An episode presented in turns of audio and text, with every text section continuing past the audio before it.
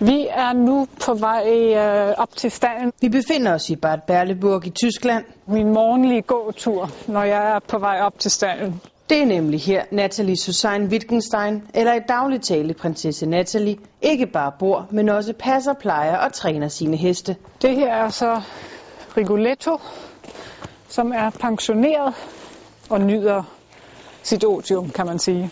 Heste, som hun gennem tiden har opnået masser af flotte resultater sammen med. Når man ser ham nu, vil man ikke tro, at han har været en international top Grand Prix hest. Og et arbejde, hun fortsat prioriterer højt. Nå, så kommer vi til stallene. Og med nitten heste fra det mindste følge til alderspræsidenten på toogtyve år, er der nok at se til. Med syv bokse heroppe, hvor de vigtigste konkurrenceheste står. Af samme grund har prinsesse Nathalie fire danske piger til at hjælpe sig med de mange heste, hvoraf flere af dem har potentiale til at kunne drive det vidt. Det her er en ti-års hoppe, som jeg købte som fylde. Den er sådan set Grand Prix klar. Den skal bare ud og starte. Og så har vi Fabienne, som vi selv har avlet, som sådan set også er Grand Prix klar, og jeg sådan set skal tage mig sammen for at starte den første gang nu. Men hun har også stadig selv meget arbejde, der skal passes. Jeg rider op til syv heste hver dag.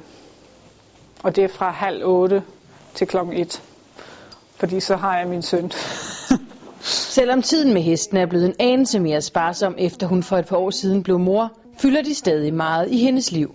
Og så har vi Dolani. Det er noget af det rideligste, jeg vi nogensinde har avlet, vil jeg næsten sige. Altså, jo, den er lige så ridelig som Digby. Og når man taler om solen... Og så kommer vi her til kongen. Ja, så er der særlig en hest i stallen, der får lidt mere opmærksomhed end alle de andre. Som har været ude på paddock, så han ser lidt øh, snavse ud.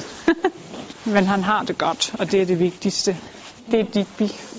Men selvom prinsesse Nathalie har masser af succes med Digby, er hun langt fra kommet sovende til det. Jeg har haft sådan normale heste, og ud af de normale heste har jeg lært at skulle prøve at gøre det bedste ud af det, jeg har. Altså, hvornår har du en verdenshest i stand? Den har du måske én gang i dit liv. Og hvad er der så med resten af din tid og resten af hesten? Så man bliver bare nødt til at, at gøre sit bedste, og så håbe på, at måske en dag har man den hest i sit liv. Så, nu lukker vi døren. Nu lukker vi døren.